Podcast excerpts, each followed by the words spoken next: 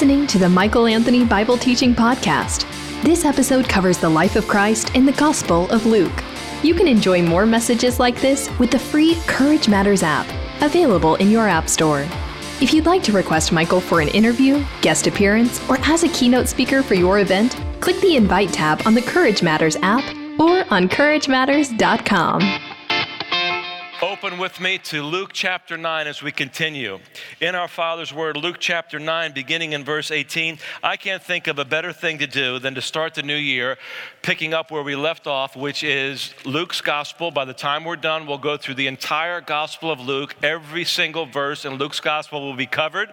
And we are in the process of discovering, some of us for the very first time, who Jesus is. Others of us are in the process of rediscovering who Jesus is. And this particular passage of Scripture is no exception to that. As we look at our Father's Word, Luke chapter 9, beginning in verse 18. Now it happened that as he, Jesus, as he was praying alone, the disciples were with him. And he asked them, Who do the crowds say that I am? And they answered, John the Baptist, but others say Elijah, and others that one of the prophets of old has risen. Then he said to them, But who do you say that I am? And Peter answered, The Christ of God. And he strictly charged and commanded them to tell this to no one, saying, The Son of Man must suffer many things and be rejected by the elders and chief priests and scribes and be killed, and on the third day be raised. And he said to all, If anyone would come after me, let him deny himself and take up his cross daily and follow me. For whoever would save his life will lose it, but whoever loses his life for my sake will save it. For what does it profit a man if he gains the whole world and loses or forfeits himself? For whoever is ashamed of me and of my words, of him will the Son of Man be ashamed when he comes in his glory and the glory of the Father and of his holy angels. But I tell you truly, there are some standing here who will not taste death until they see the kingdom of God. This is a passage of firsts. A passage of firsts. There are several firsts in this passage. For example, beginning in verse 18, now it happened that as he was praying alone, the disciples were with him. The first instance in which Jesus is praying, getting away by himself, but now it seems like a contradiction at first. Jesus is alone, but it says the disciples are with him. Well, which is it, Luke? Is Jesus alone or are the disciples with him?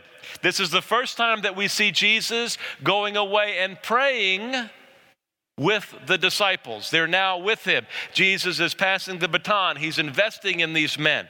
A good deal of time has passed. They've seen him cast out demons, heal the sick. They've seen Jesus perform miraculous signs and wonders.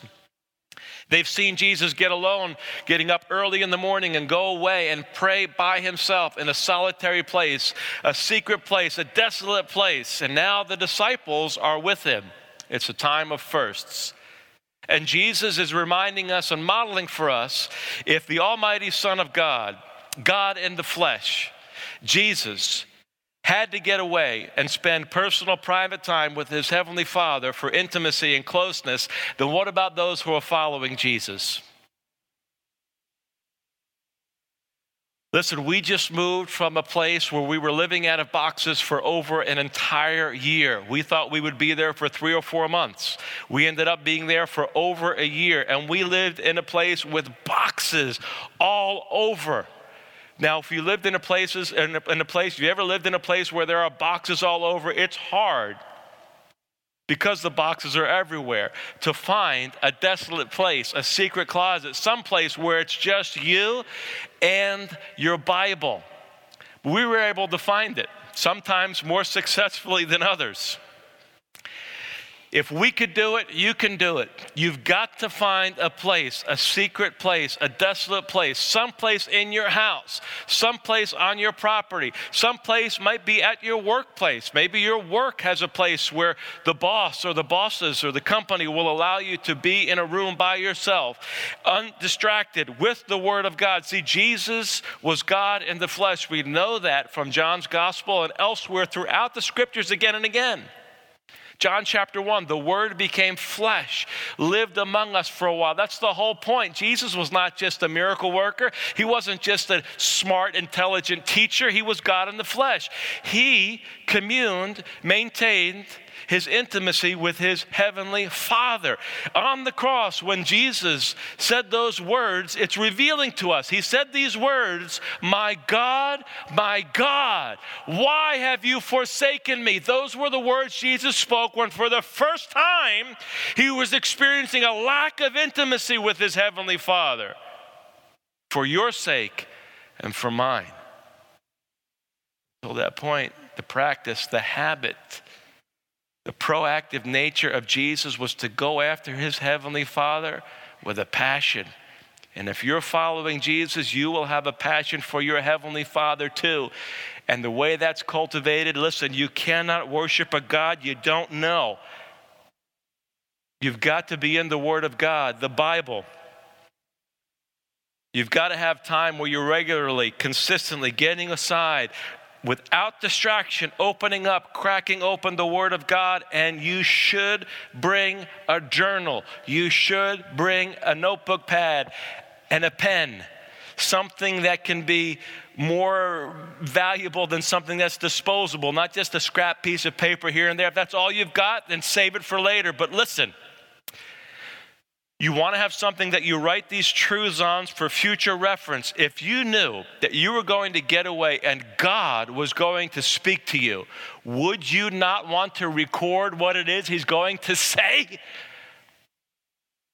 If you knew that God wanted to, God was inviting you to a party and it was just you and Him and he was going to show up and speak to you, would you show up empty handed or would you not want to record what the Almighty God of creation, the God of redemption who knows you by name, wants to say to you?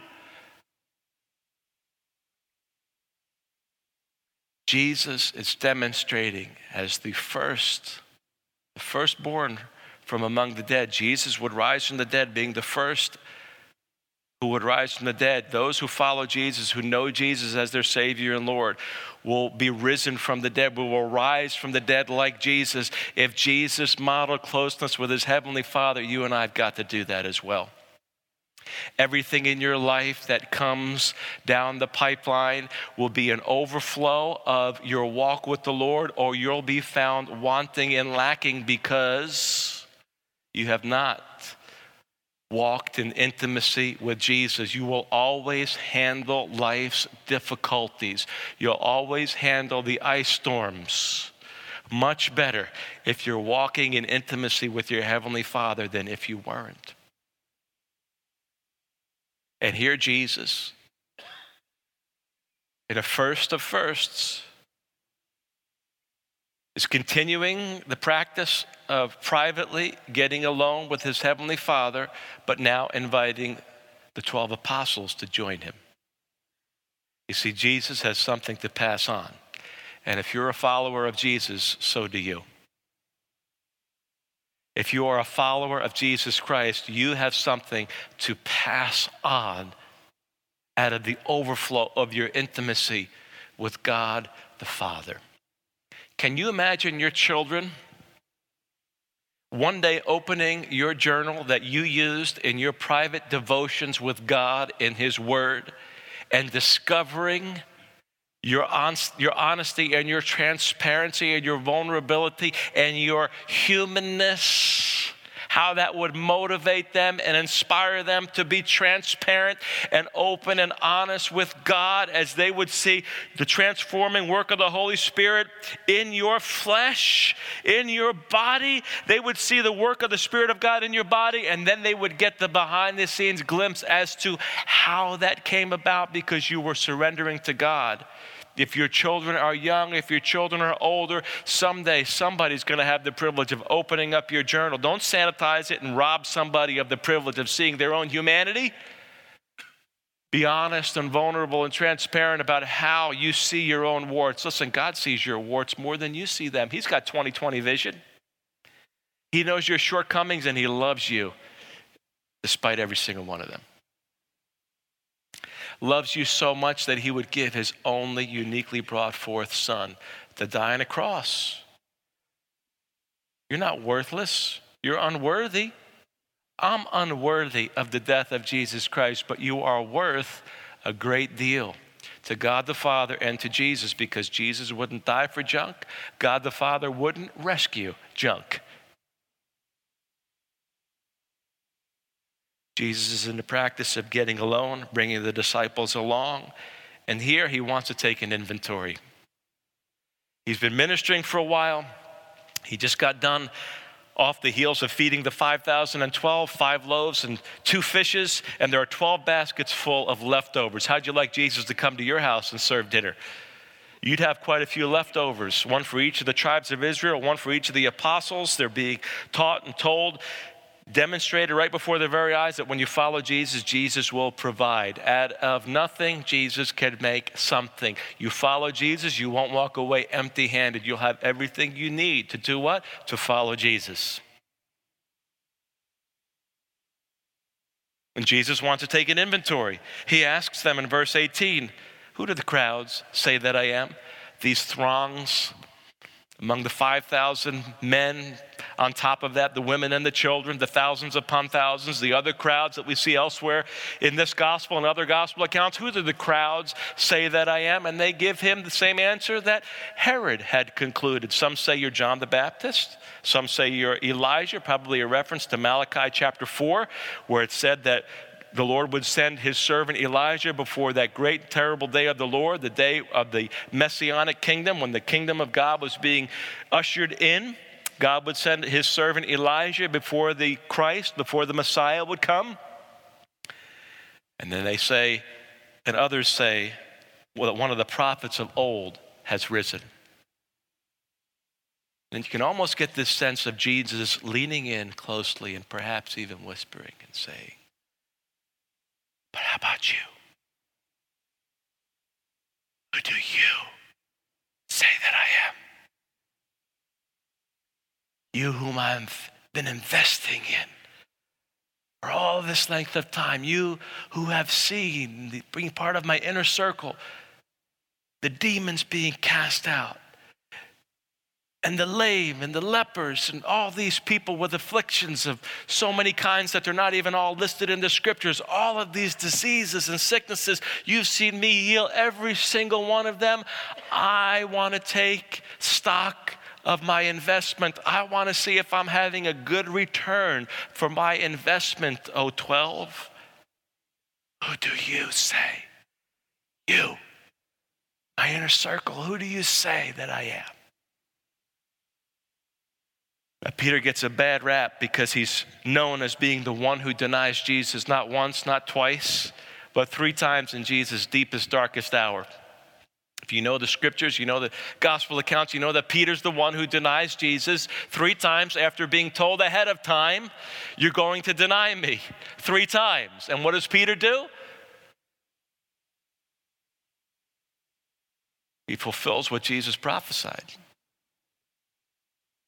Jesus, uh, Peter often gets that bad rap for being the one who denied Jesus three times, but here it's a time of firsts when Peter has his aha moment about the identity of Jesus Christ.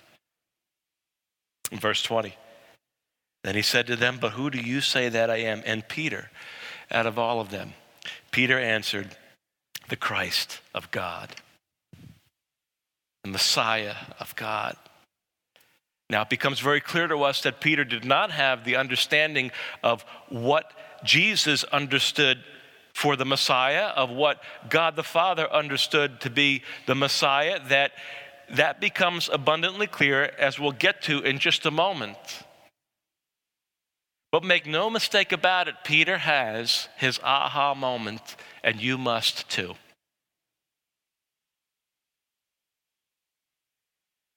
Peter has that moment where everything crystallizes, at least for that moment, at least for a season, everything comes clear.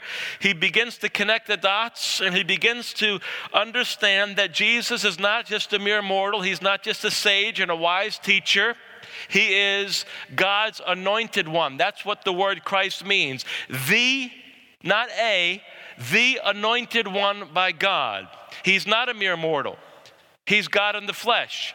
He is the Savior of the world. Now, did Peter have the understanding of Jesus being the Messiah that at that particular moment, did he have the understanding of Jesus being Messiah that he did by the time we come to the end of Luke's gospel? No, he didn't. Did you or do you, if you're a new believer, have all the understanding of who Jesus is as Savior, Messiah, anointed one that you will have one day when you stand before Him? No, you don't. When I was first saved, I was in high school in Washington, New Jersey, Warren Hills Regional Senior High School, and I was 17 years old. And in the fall of my senior year, very important year, your senior year, I mean, you got, you're playing the role as a senior. You're the one that everybody looks up to. In the fall of my senior year, I was taking calculus, struggling, as many of you do, with balancing your checkbook. Imagine me taking calculus. My calculus teacher, Dave Nace, was also the yearbook advisor, and I was one of the editors on the yearbook. So I was always staying after for either working on the yearbook or working on calculus, struggling with calculus, and he was a believer, still is a believer. He was sharing the gospel with other classmates. Imagine a public school teacher having the nerve to share the gospel openly in a society, in a day and an age where it's not politically correct. In a day and an age where the government wants to tell us you cannot share your faith in the public school system, he had the chutzpah to share with me. No, it's not chutzpah. He had the Holy Spirit prompting him to share the gospel with other students, and I would make like I was working on my calculus. I was very proficient in deception. As he was diligently sharing the gospel, I couldn't go there because I knew what Christians looked like in my high school. I knew that they were the geeky ones, the goofy ones, and I was a senior. There's no way I'm blowing my senior year in high school. By getting born again, accepting Jesus as my Lord and Savior, I had a certain understanding of what Jesus, what it meant to follow Jesus and who Jesus was that's quite different today, 30 some years after the fact. God made himself irresistible. Spirit of God was wooing me and pursuing me just like He's doing with you. And so I made the fable, faithful mistake of asking a question to Mr. Nace, who began to answer the question about the gospel, not calculus. And so, over a period of days, he led me to Christ.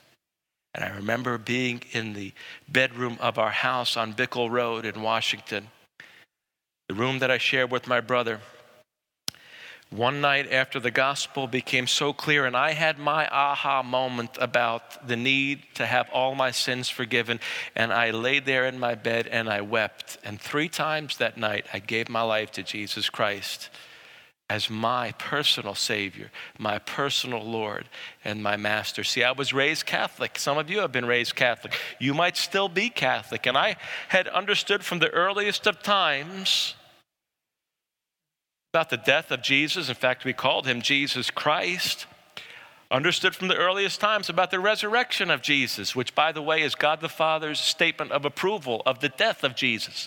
Ephesians chapter 1, verse 20 says that God the Father raised Jesus from the dead. Why would God the Father raise Jesus from the dead? Why didn't Jesus raise himself from the dead? Because God the Father was the judge and the jury casting his verdict on the sinless, spotless life of Jesus and his death on the cross.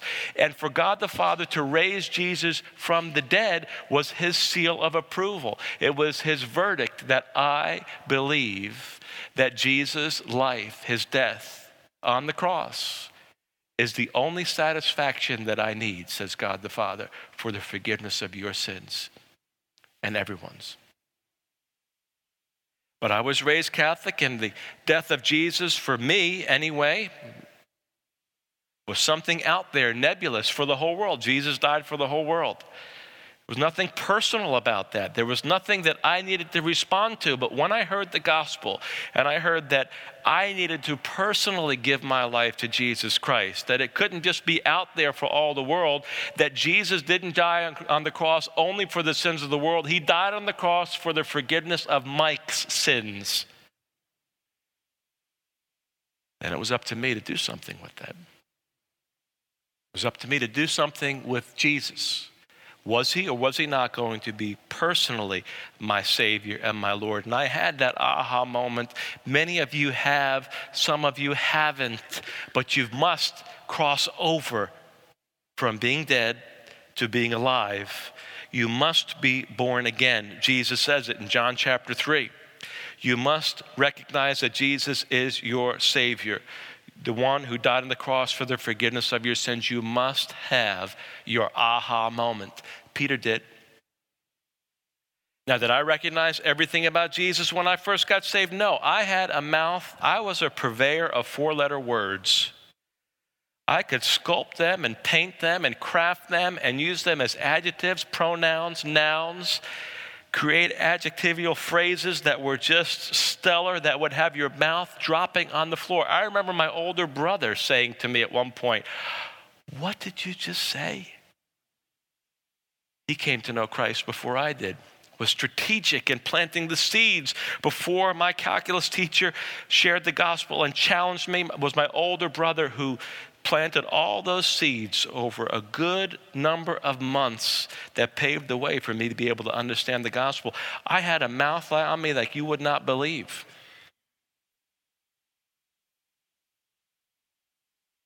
Listen, there are areas of your life where Jesus is not yet totally Lord, but he's becoming Lord because you're really following him.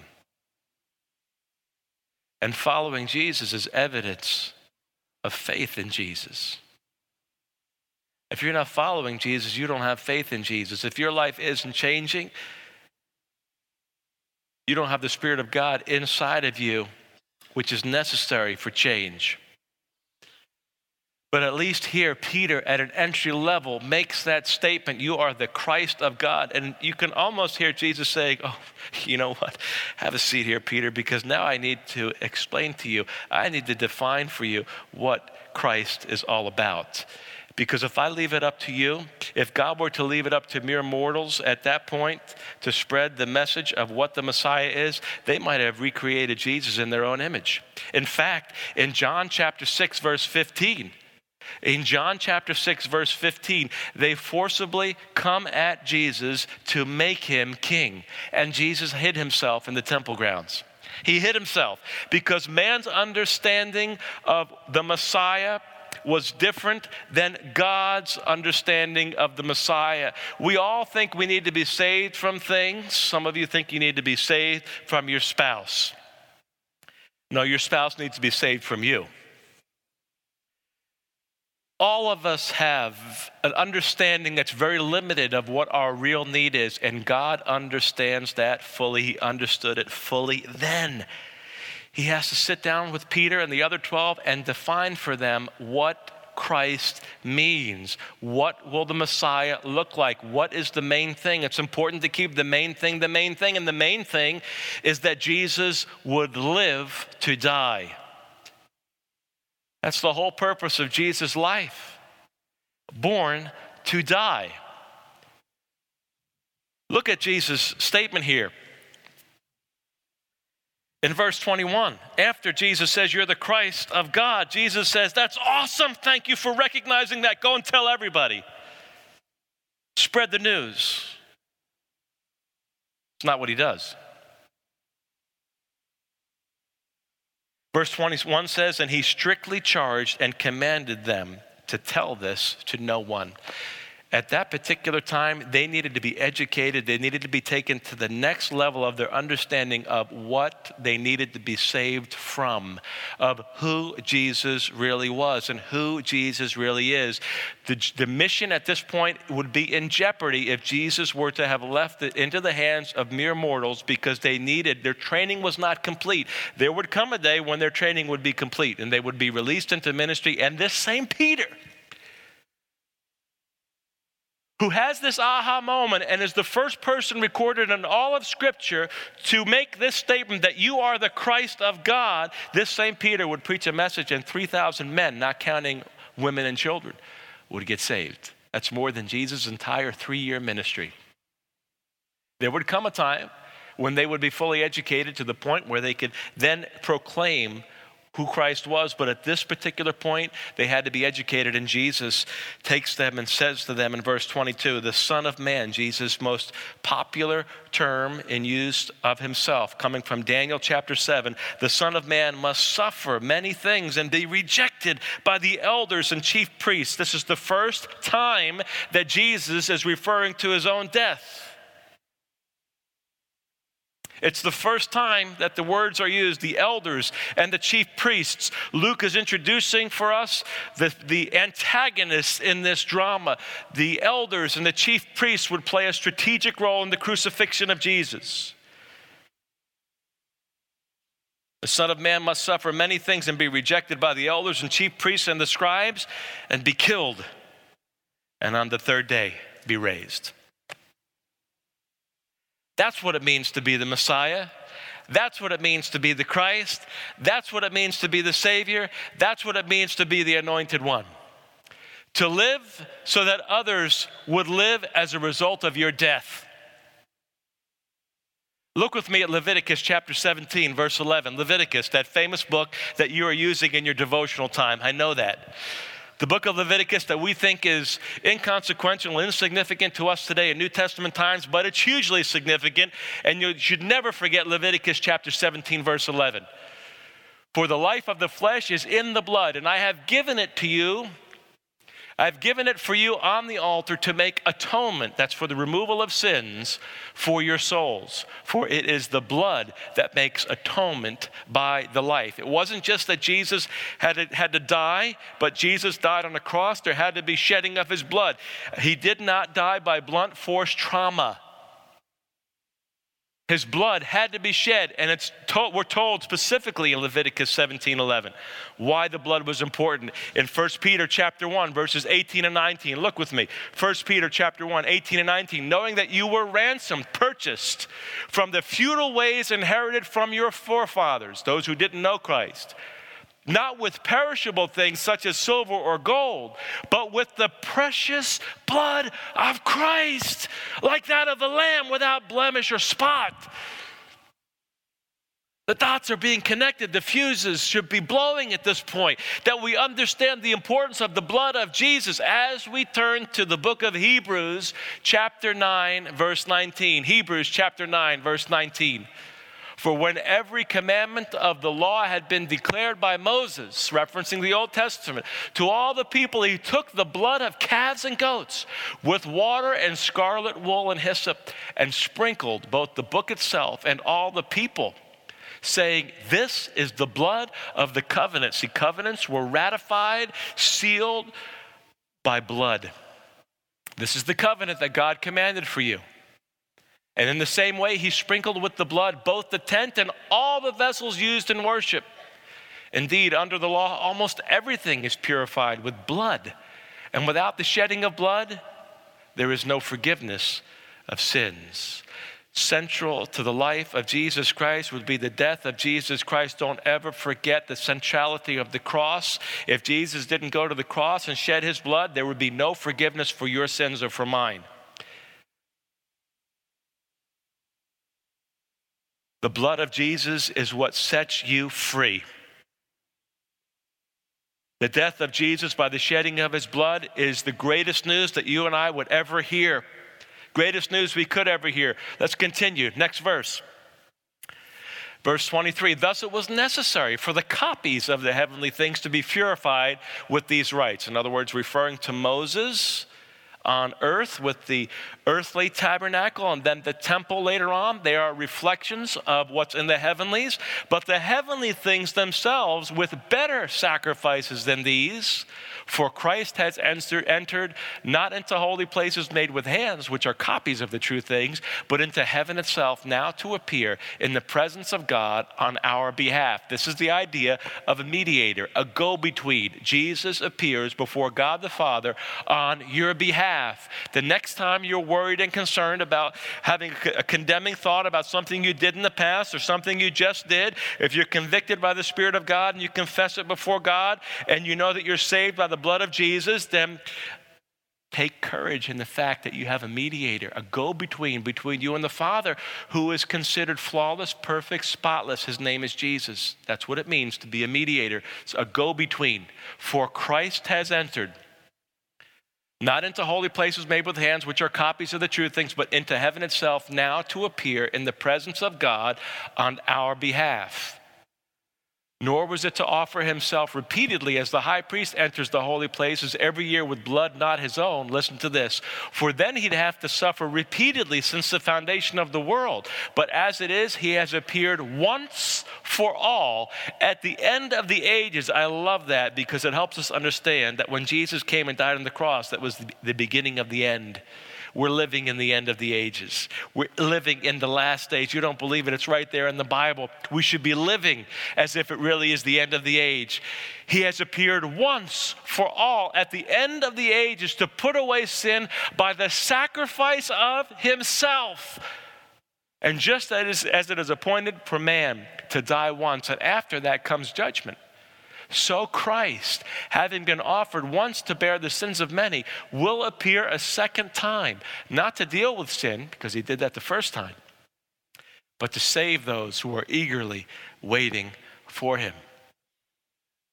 Chapter 10, verse 1 of the book of Hebrews For since the law has but a shadow, of the good things to come instead of the true form of these realities, it can never, by the same sacrifices that are continually offered every year, make perfect those who draw near.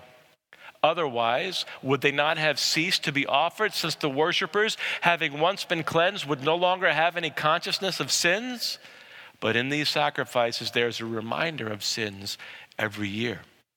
For it is impossible for the blood of bulls and goats to take away sins. Consequently, when Christ came into the world, he said, Sacrifices and offerings you have not desired, but a body have you prepared for me. In burnt offerings and sin offerings you have taken no pleasure. Then I said, Behold, this is Jesus speaking to the Father. I have come to do your will, O God, as it is written of me in the scroll of the book. When he said the above, You have neither desired nor taken pleasure in sacrifices and offerings and burnt offerings and sin offerings, these are offered according to the law. Then he added, Behold, I've come to do your will. He does away with the first in order to establish the second. And by that will, we have been sanctified through the offering of the body of Jesus Christ once for all. Hold it right there in verse 10. We have been, past tense, sanctified, set apart through the offering of the body of Jesus Christ once for all. One sacrifice for every human being. Verse 11.